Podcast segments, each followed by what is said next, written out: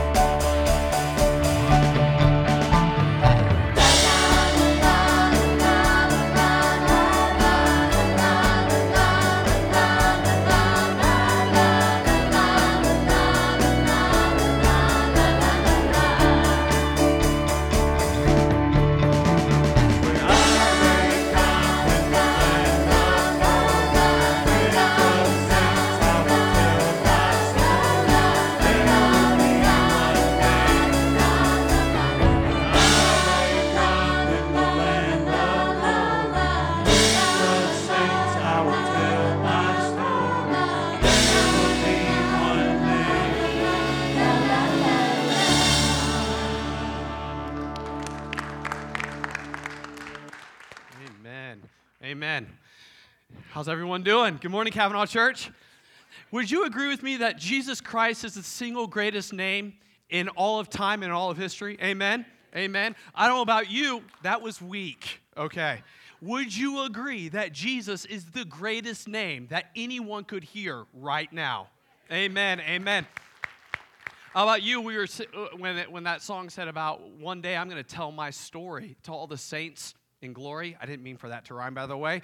Um, but I'm, I'm pumped for what God has prepared for me as a person, prepared for Him, uh, for us as His church uh, through the redemption of His Son. And because of Jesus, all things can be made new. And we're so thankful for that. So thankful for His grace and the message of salvation. So we pray for salvation today. We pray for life change today. And I hope that you are prepared uh, to, for that to happen. Uh, for every single one of us in this room, God has something incredible for us today. And I, I truly believe that uh, we can be the awesome people that God wants us to be as His church. So I, am glad you're here today. I, I, hope you're excited and ready to praise again. Gonna, I'm going to invite you all to stand and we're going to ask God to anoint our service. All right, let's pray. Lord, I love you. And again, I'm so thankful for the message of grace and, and, and the gospel, God. I'm so thankful for, uh, for your son, Jesus, and for the cross um, and for his resurrection, God. I'm so thankful for salvation and what you did for us, God. And yeah, we have a story. We have a story that we're going to be able to live out for all eternity, God. But I pray that it's our prayer that when we wake up here in this place, that we're prepared to tell our story for the, to those around us, to our family, to our friends, because that's the name that needs to be heard.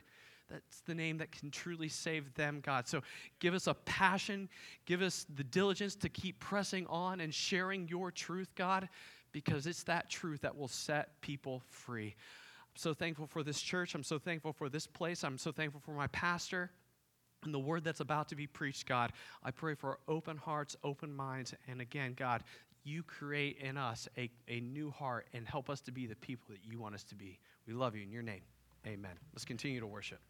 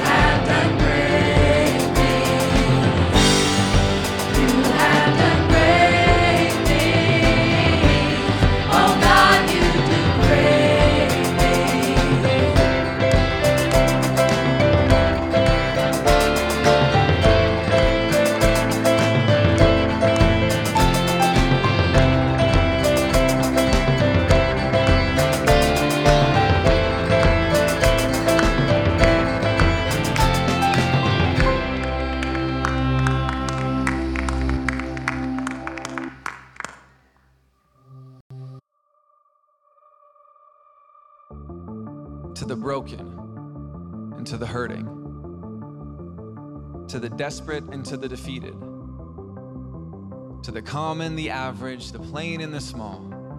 I want you to know you matter to God. To the washed up and the worn out, to the helpless and the hopeless, to the cast outs, the dropouts, the last picks and hypocrites, to the unimpressive and the underwhelming, to the nobodies and has beens, to people just like me. You matter to God. You are not defined by your worst days or your biggest mistakes. And you're not the sum total of all your setbacks, slip ups, failures, and faults. Because who you are is not determined by what you have, where you've been, or what you've done, but who Jesus declares you to be. You matter to God. Maybe at some point somebody told you something that simply wasn't true. That you're nothing but unworthy, unwanted, and unloved. But I want the loudest voice in your ear to be the voice that breaks the cedars and shakes the wilderness. And he says, You matter to me. Before the galaxies were born, or the first star gave light, before the ocean waves crashed, or the night sky cracked with thunder, before any creature crawled or any bird sang, before the planets were set in motion, he set in motion the plan of your salvation. From the highest heights of heaven, the Lord of all creation looked upon your desperation. He became like one of us to remake all of us, to make an orphan his child, to make a rebel his friend, to set the prisoner free. You matter to God. So, to all the sons and daughters of God, to all my brothers and sisters in Christ, behold his power and glory and majesty.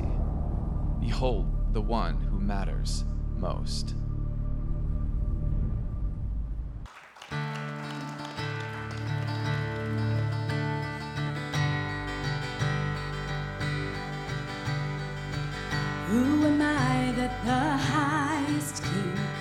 Welcome me?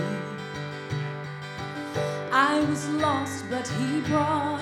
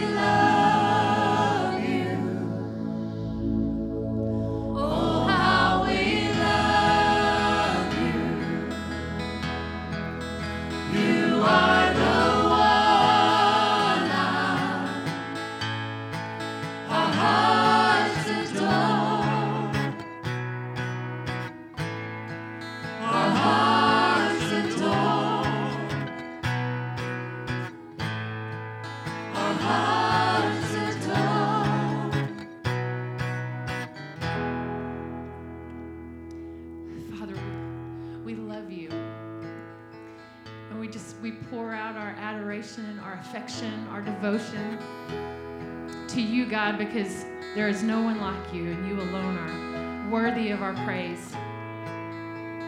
God, we thank you for your presence in this place. We thank you for the opportunity just to gather together as a family of believers and proclaim this morning that we love you, that we believe in you, and that we want to follow you with our lives. Thankful that we can come together and cry out to you as well, because I know that there are people here this morning who have had just a, a week full of disappointment and discouragement, and they need a touch from you. They need to be reminded that they matter to you. We're so thankful for that, God. I pray a special anointing on Brother Will as he brings pray that you would just speak it right into our hearts and that our hearts would be motivated to chase after you and to, just to be more like you every day. In Jesus' name I pray.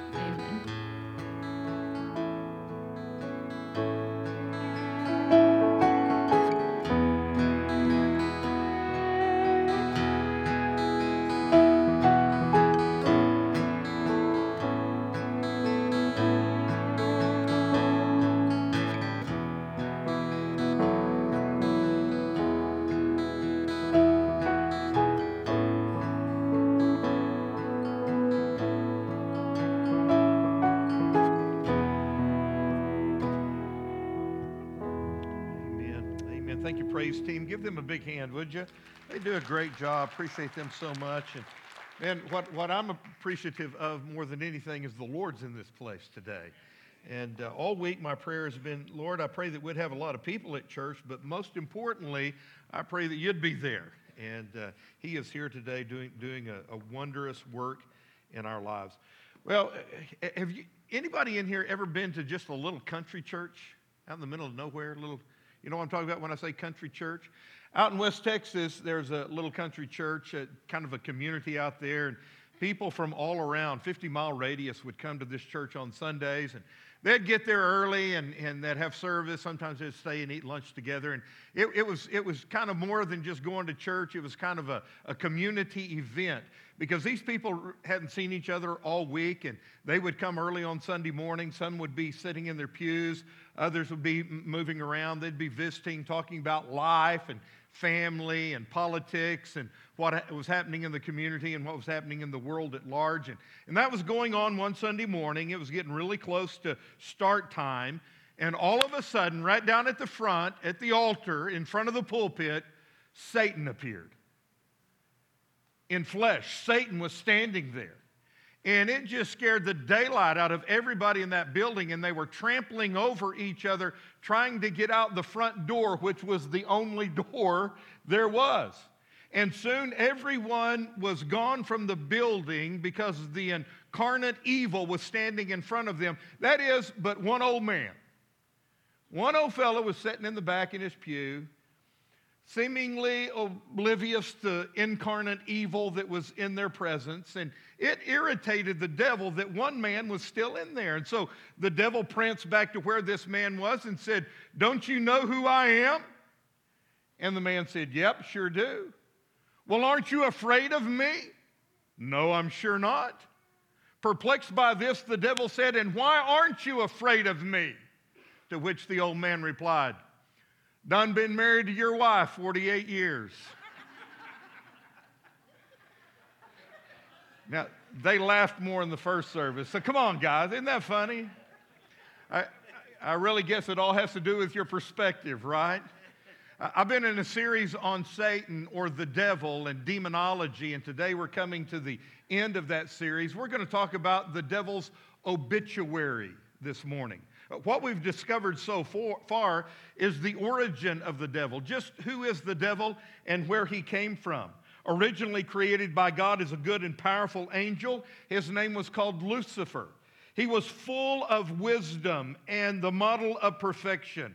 He was the star of the morning. He was a guardian angel who guarded the throne of God until, as the Bible says, wickedness was found in him. And with pride and jealousy, he declared, I will raise my throne above that of God. And he led one third of heaven's angels in a revolt against Jehovah God. They were thrown out of heaven down to the earth where they have spread their revolt to all mankind. Then we looked at Satan's objective. That is, what does he really want to accomplish in world history? And we discovered that he has had three objectives, the first two having failed. Objective number one dethrone God. Literally, the devil wanted to sit on the throne of the universe, he wanted to sit on God's throne. Well, we know that he failed in that attempt, was cast out of heaven down to earth, where he instituted objective number two, and that was to destroy the Messiah. Last week we looked at Revelation chapter 12. It tells us of a, a lady, a baby, and a mean red dragon. Well, that lady was Israel, or we could see that lady as Mary. The baby is none other than Jesus, our Messiah. And at Jesus' birth, that red dragon was there to destroy and devour the man of God, the man child, Jesus Christ. But you know what? He failed in that attempt as well. And now he's working on objective number three. He knows that he is condemned to hell, and so he is trying to take as many people with him to hell as he possibly can. Now, guys, that's something you need to wake up and realize. The devil is not your friend, he is your enemy. He hates you. He wants to destroy you and your family. He has been condemned to the lake of fire, hell, and brimstone, and he wants to take you, your family, your kids, your grandkids with him to spend eternity in the lake of fire. That is his objective as of today. We've also discovered Satan's operation. We, we've looked at just how the devil works in our universe and in history. And we saw that he operates in at least four areas or four zones. The first being heavenly places. The Bible tells us that on a daily basis, the devil is at the throne of God making accusations against you both day and night. Secondly, he works in international politics. I honestly believe that he is behind every evil and all of the turmoil that we have in our world today. Number three, the devil works in unbelievers. The Bible tells us specifically he blinds their minds. And once he has blinded them, he bites them, and his venom is deadly. The fourth zone that he works in is amongst believers. He tempts us and he troubles us in a multitude of ways. We discovered that our protection against the devil is in the blood of Jesus Christ. In fact, that is our only salvation. That is our only protection. And the Bible tells us that when the blood of Jesus has been applied to our lives, those temptations that the devil hurls our way are repelled by the blood of Jesus. So, more than anything today, you need to claim the blood of Jesus in your life. You need to be covered with the blood of Jesus. And then we are to resist the devil, draw near to God. And when we draw close to God and say no to the devil, the Bible tells us he will leave us alone. And then we put on the whole armor of God so that we can stand against the wiles of the devil. And having done all, the Bible says, we keep standing. And when temptation comes our way, we are to take that one way of escape that God has given us. Well, this morning I'd like to finish this series by sharing with you Satan's obituary. Now, I read obituaries all the time, and, and there's, there's a sense of sadness when I read a person's obituary. Their entire life, no matter however long it's been 20 years, 50 years, 92 years is, is condensed down to a paragraph or two that appears in the newspaper. And it, it's kind of sad to read an obituary. But when I read the devil's obituary, I kind of get excited. yeah. He's, he's getting what's coming to him, all right? And so today we're going to look at the devil's obituary, how it's all going to end for him. The eternal condemnation of Satan really is a twofold process, just as it is with any criminal. If you were to attend a murder trial, you may see a man stand before the judge to be sentenced, but the execution is yet to occur. Brother Danny, you know this, you see it all the time. There is a gap between the sentencing and the execution. And so it is with Satan. He has been condemned, he has yet to be executed. There was a specific moment in world history when the devil was defeated. But there is going to be a specific moment in the future when the devil is going to be destroyed. That's awesome. Now, I, want to read a lengthy passage to you today, but Jason, here's the deal with this passage. Even though it's 15 verses, it's one of those wow passages. You know, you, you read it and uh, you're just saying the whole time, wow, wow. And so if you want to say wow while I'm reading, you, you can do it. It's Revelation chapter 20, the whole chapter, beginning in verse 1. Then I saw an angel coming down from heaven, having the key to the bottomless pit and this great chain in his hand. He laid hold of the dragon. Remember last week, Revelation 12, that angry red dragon? Same one. He is the serpent of old, who is the devil and Satan, and bound him for 1,000 years. And he cast him into the bottomless pit, and he shut him up, and he set a seal on him, so that he should deceive the nations no more till the thousand years were finished. But after these things, he must be released for just a little while. And I saw thrones, and they sat on them, and the judgment was committed to them. Then I saw the souls of those who had been beheaded for their witness to Jesus and for the word of God, who had not worshiped the beast or his image. And can I just pause right there? Guys, it's never good to worship the beast. It's never good to give in to the temptations of the devil. Your eternal destiny is dependent upon it. So here are these who have never worshiped the beast or his image. They had not received his mark on their foreheads or on their hands, and they lived and reigned with Christ for that 1,000 years. But the rest of the dead did not live again until the thousand years were finished. This is the first resurrection. Blessed and holy is he who has part in the first resurrection. Over such the second death has no power, but they shall be priests of God and of Christ and shall reign with him 1,000 years. Now, when the thousand years have expired, Satan will be released from his prison and will go out to deceive the nations which are in the four corners of the earth, Gog and Magog, to gather them together to battle, whose number is as the sand of the seas. They went up on the breath of the earth and surrounded the camp of the saints and the beloved city. And fire came down from God out of heaven and devoured them. The devil who deceived them was cast into the lake of fire and brimstone, where the beast and the false prophet are. And they will be tormented day and night forever and ever. Then I saw a great white throne and him who sat on it, from whose face the earth and the heaven fled away. And there was found no place for them. And I saw the dead, small and great, standing before God. And books were opened. And another book was opened, which is the book of life. And the dead were judged according to their works by the things which were written in the books. The sea gave up the dead who were in it, and death and Hades delivered up the dead who were in them.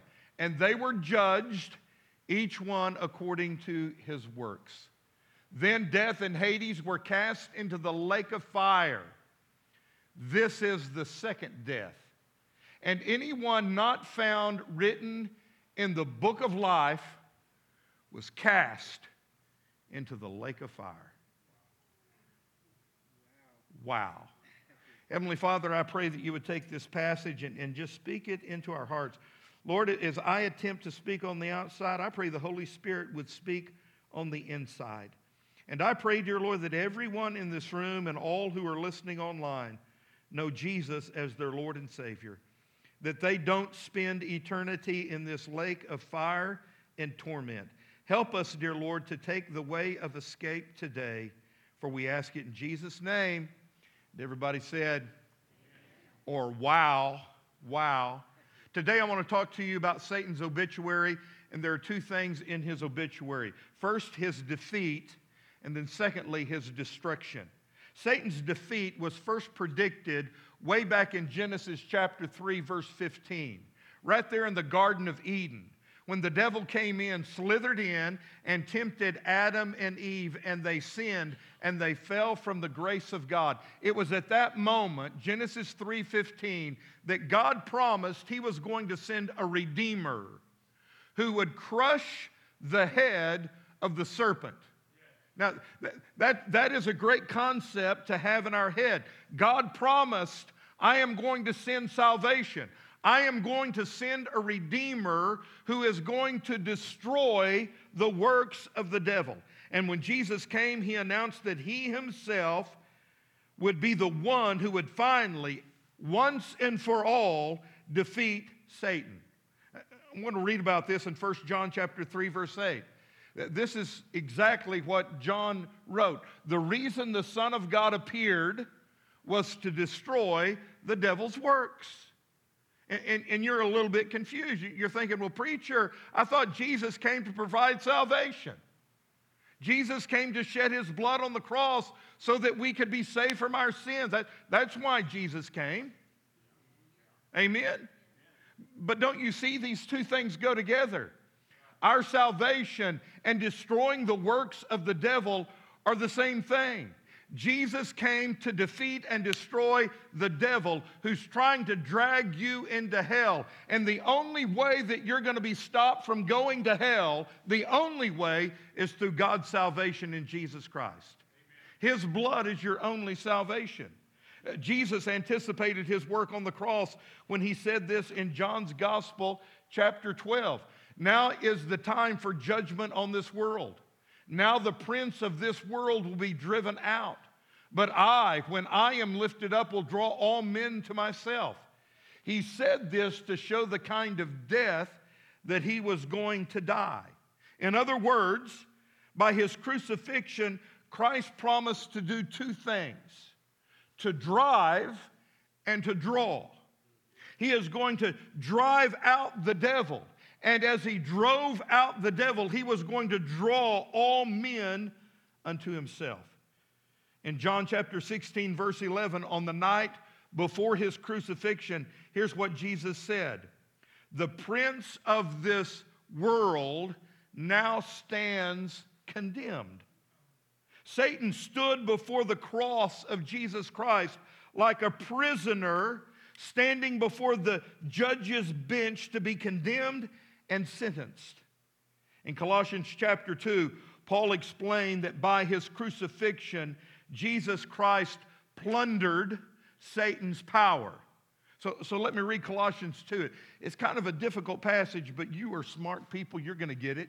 Here's what Paul said And you, being dead in your trespasses and the uncircumcision of your flesh, he has made alive together with him, having forgiven you all trespasses, having wiped out the handwriting of requirements that was against us, which was contrary to us. And that's huge. This is you before Jesus. You're lost in trespasses and sins. You have no hope. You're already condemned. You know what you have to do to go to hell? Absolutely nothing. You stand condemned before God. But God has provided a way of salvation. God has done that for you. Why? He has taken it out of the way. Having nailed it to the cross, He nailed your condemnation to the cross. Having disarmed principalities and powers, He made a public spectacle of them, triumphing over them in it. So the actual defeat, the condemnation of Satan happened at Calvary's cross. Why did the crucifixion of Christ crush and conquer the devil? What was it about the cross which plundered Satan of all of his power?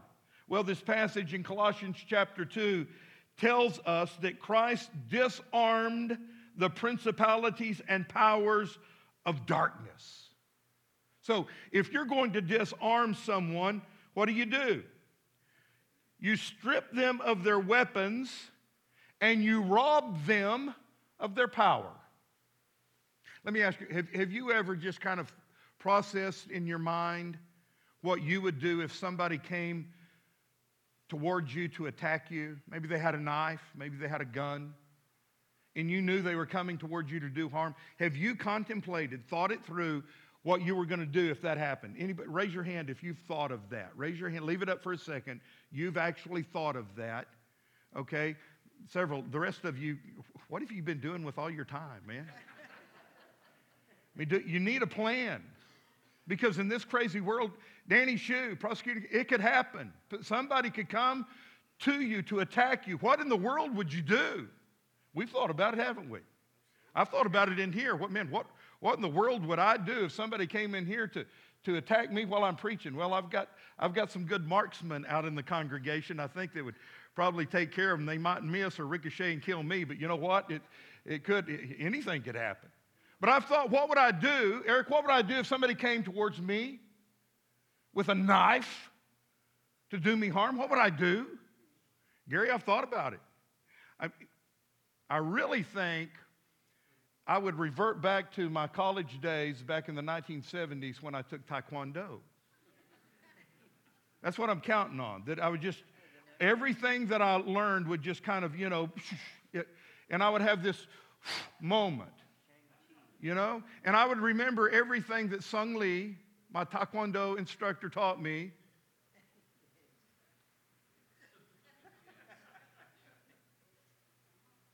What would I do?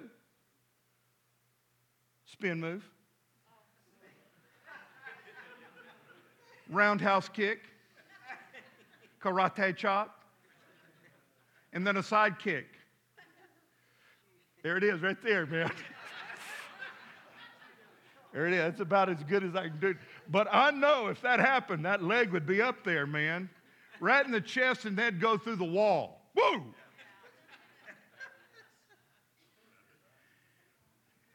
At least I have a plan. Having a plan is, is, is half the battle right there. You need you a plan. Well, you know what? Here's the deal Satan comes to us, and he is armed with two terrible weapons. His weapons are sin and death. He entices us to sin, and sin brings with it the death sentence. Look, look on the board. The Bible says, The soul that sins, it shall surely die. The Apostle Paul wrote, The wages of sin is death. James wrote, Sin, when it is finished, brings forth death. Sin and death are the one two punch of the devil. These are his weapons. But when Jesus Christ died on the cross and rose from the dead, he disarmed Satan of these two per- terrible weapons. In fact, the Bible says he made a public spectacle of them. His death provided eternal life, and it gave us victory over death, hell, and the grave. How about a big amen for that? It's awesome. It, it, it, it kind of reminds me of the Old Testament story of David when he was a, a boy. And, and he went down into the valley to fight Goliath the giant. Remember that? He was only armed with a slingshot and a bag of rocks, but he took that rock and he sunk it into the forehead of Goliath the giant. The, the, the, the giant fell, and then David went over to Goliath and pulled out the giant's own sword. And with the giant's sword, David chopped off his head. Jesus Christ used Satan's weapon, death, to defeat him. Satan was defeated at Calvary and at the garden tomb. He is defeated. but he is not yet destroyed. He has been sentenced, but that sentence has not yet been executed. And that brings me to my second point Satan's destruction. Now, Satan's destruction is going to occur at the end of this age. Jesus explained this in Matthew chapter 25 when Jesus said that hell was an eternal lake of fire that has been prepared for the devil and his angels. Now, let me just pause right there. God did not create hell for you. Hell was originally created for the devil and his angels. And the devil knows he's going to spend eternity there. And so he's trying to drag you into hell with him. Satan has been sentenced to hell, and the sentence will be carried out on the day when he has cast head first into this lake of fire. Let me go back and read it to you from the Word of God. Matthew chapter 25, verse 41. Then shall he say to them on his left hand, Depart from me, ye cursed, into everlasting fire, prepared for the devil and his angels. There it is right there. Hell was prepared for the devil and his angels. But you know what? If you don't accept God's plan of salvation, you're going to spend eternity there with him in the lake of fire. Now let's go to Revelation chapter 20, verse 10. It gives us this final word on the devil. And the devil that deceived them was cast into the lake of fire and brimstone, where the beast and the false prophets are, and shall be tormented day and night forever and ever. Do you know how long that is? I can't imagine it. And I certainly cannot imagine nor comprehend that tormented. The word that he used. You're going to be tormented forever and ever. Now, I've, I've, I have burned my hand before, burned my foot, and it, it hurts. But can you imagine that? Try to imagine that. You're in a lake of fire burning, but you never burn up, in excruciating pain that never ceases, and it never ends. It goes on forever and ever and ever. That is Satan's obituary. That eternal lake of fire was made for him. He's going to spend eternity there. I- I've put this on the board. Look at it. He has been defeated, he will be destroyed. He has been sentenced, he will be executed. His defeat occurred at the cross of Christ. His destruction will occur at the final judgment. Now, church, it's really interesting to note this. The devil doesn't appear in the first two chapters of the Bible, nor is he found in the last two chapters of the Bible. That's pretty cool. By the time you get to the last two chapters of the Bible, he, the devil is out of business. he's a defeated enemy. But that means he's also a very dangerous foe.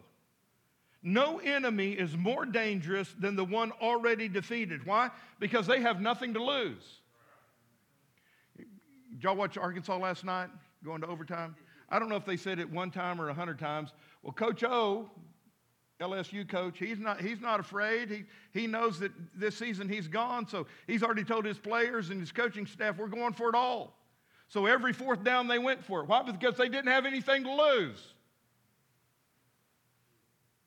And the devil goes for it every fourth down because he has nothing to lose. Boy, you do. I'm going to tell you, the devil will stop at nothing to mess up your life, to mess up your home, to mess up your children, your morals, your spiritual life. The Bible tells us he tricks us and then he traps us. He blinds us and then he bites us. He devastates us and then he destroys us. He is pulling as many people into hell with him as he possibly can. Don't let it happen to you. I want to show you a famous painting. I don't know exactly when this thing was painted, I think sometime in the late 1700s. It's entitled Checkmate. How many of y'all out there play chess? Raise your hand real high if you play chess. Okay, there's a few of you. Checkers, yeah, come on, checkers. We, we know checkers. I'm, I'm not a chess player, but here, here's this portrait painted named Checkmate. You got the devil on the left, you've got a young man on the right, angel sympathetically watching. What's happened here is the devil has checkmated this young man, and he has absolutely no move. He's, he's done for. I mean, you, you can almost see it in his expression, his, his pale countenance. He, he has no hope, he has no future. He's been done in by the devil, and this ain't even in Georgia. Legend is this portrait, this painting, I know this is true, has hung in some of the most famous museums in history.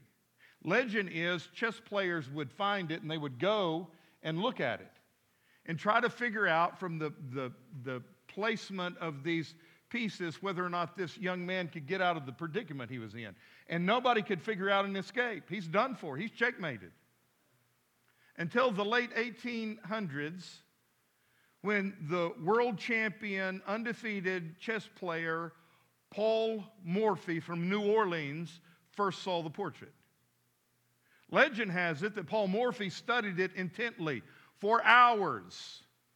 He was so engrossed in what was happening on that chessboard that, that he looked at it from all angles. They said that he would take his hand and, and act as if he were moving different pieces. He would study it, contemplate it. He was engrossed in it. He would go from one angle to another angle looking at it. And after hours of doing that, he finally said out loud, because he was so into this, he said out loud, There is one move.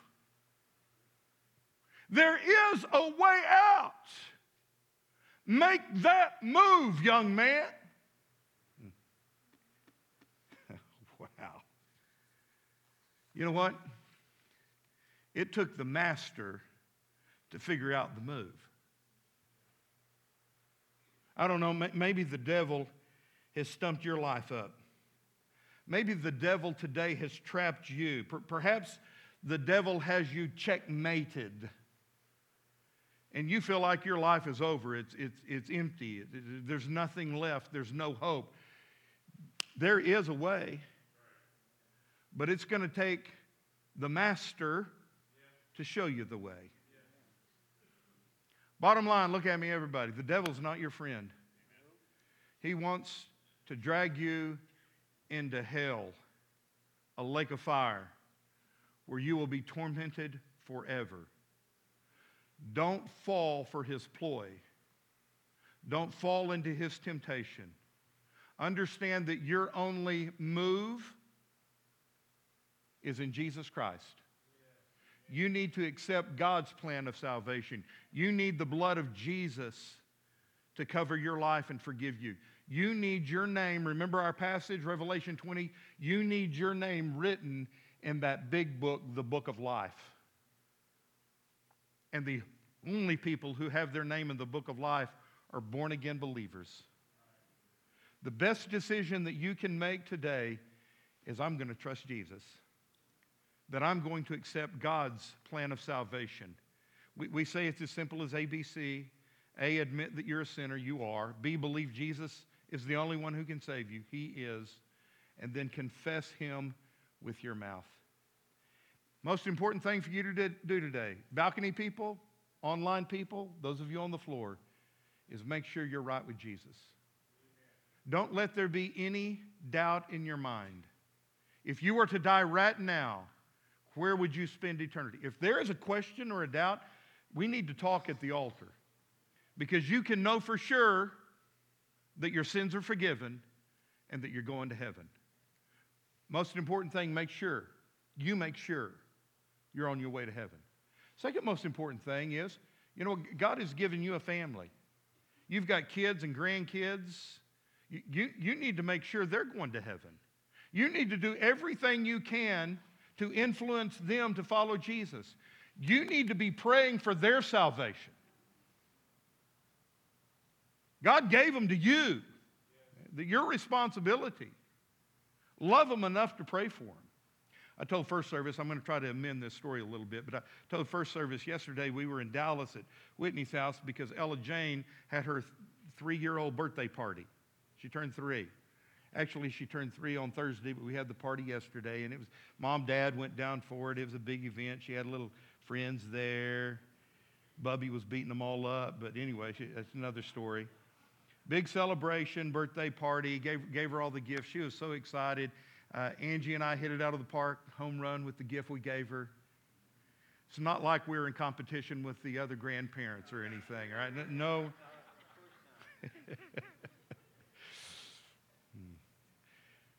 Here's the highlight of the day. We get up early Saturday morning. Whitney's got all kinds of stuff to do because uh, the party's about to happen, and, and she kind of needs Ella Jane out of there to make it happen. So she said, Dad, could, would, you, would you take Ella Jane to breakfast? Just you and Ella Jane. Go to McDonald's. Said, I'd love to.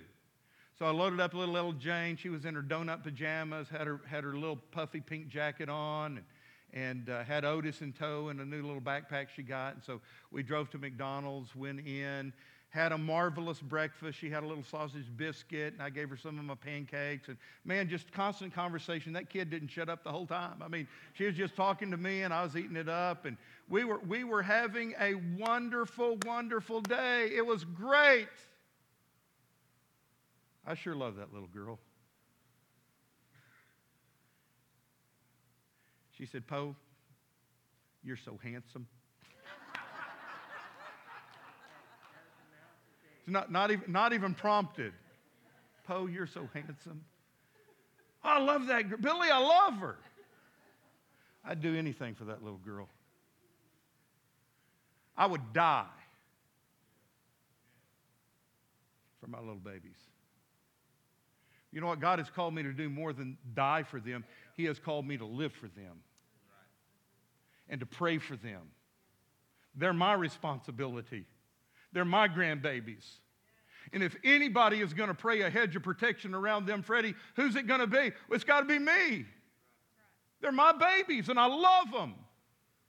So I'm going to pray for them every day. I, you know, I, I can't even imagine what they're going to face when they get in junior high and high school. But you know what? They're going to have, if, I, if I'm still alive, they're going to have a Poe praying for them. You know what? I'm going to live for them, Jason. I'm, I'm going to live my life in such a way as they see Jesus in their granddad. And, and that I have something so alive and so exciting that they want a little bit of what I have, and that's Jesus. And I'm going to love on them as much as I can and share the good news of the gospel with them. Why? Because I love them and I do not want them in hell. Now, guys, that's all you can do, but you better be doing that. Heavenly Father, I pray that you'd help us to do the right thing today.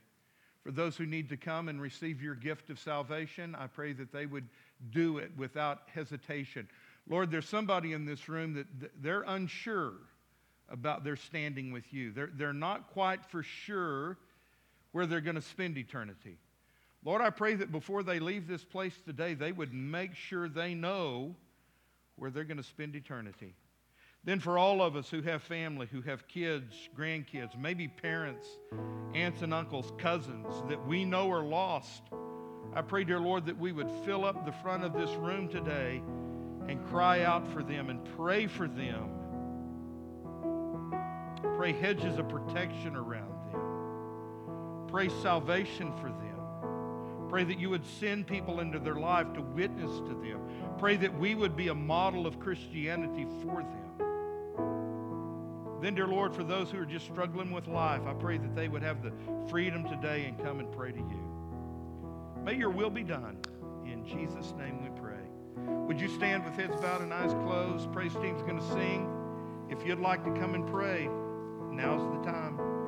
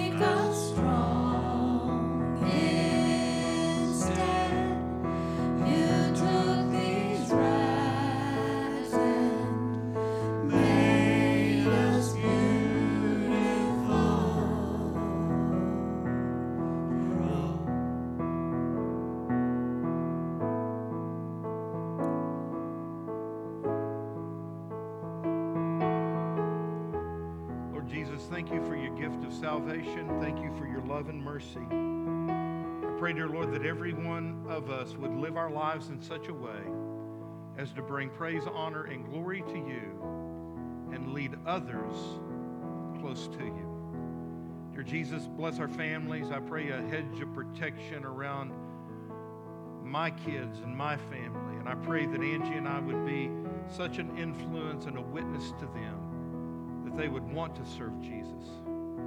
Lord, bless our church. Help us to reach people and see the kingdom of God grow. In Jesus' name I pray. Amen. God bless you. You can be seated just for a moment. Thanks for being here. Thanks for, hey, thanks for letting me preach, man. I, I love to preach. And, uh, and, and you know what? People are changed through the Word of God. And so let's pray that more people would come and hear and their lives would be changed through the preaching of the Word. When you walk out of the building today, please drop your offering in one of those black boxes or you can give online. And thank you in advance for your giving.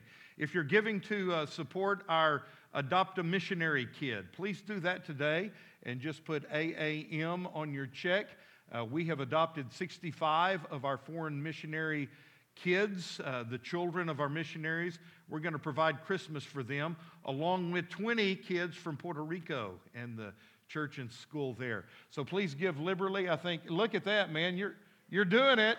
That's great, man. Just keep giving. I really want to blow the I want to blow the 30,000 goal off so that everything everything you give goes to these kids. So let's really make a great Christmas for them. Uh, also, tune in tonight at 6:30. Brother Stacy's going to be teaching our Bible study class that's online. Come on Wednesday night. We have Bible study for uh, all ages. Uh, great things going on. Be praying for Ken and Debbie Franklin. Uh, Debbie's mother passed away uh, this past week, and uh, right after she died, Ken was in a very bad pickup wreck, and he's still in the hospital. So pray for Ken and Debbie. That funeral for Catherine is going to be tomorrow at 11 o'clock in Spiro. Also, Rhonda West lost her mother, and that funeral is going to be Tuesday at 10 o'clock. So please be praying for them. We got a big baby shower this afternoon. Watts Baby, Watts Baby, 2 to 4. It's up in room 210, 212. Uh, you ladies come and participate in that. There's, there's going to be great things happening. 209, 210. Sorry, 209, 210 upstairs. You can find it. It's where the party's going to be going on, all right?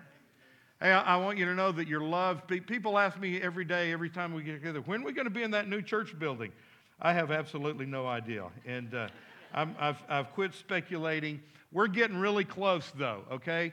Uh, it, at any time on any Sunday morning, you might walk in and we'll be over there, all right? Let's just pray that it get finished, uh, funded, and filled up with people, all right? God loves you. He has a great plan for your life, so live for Him. See ya.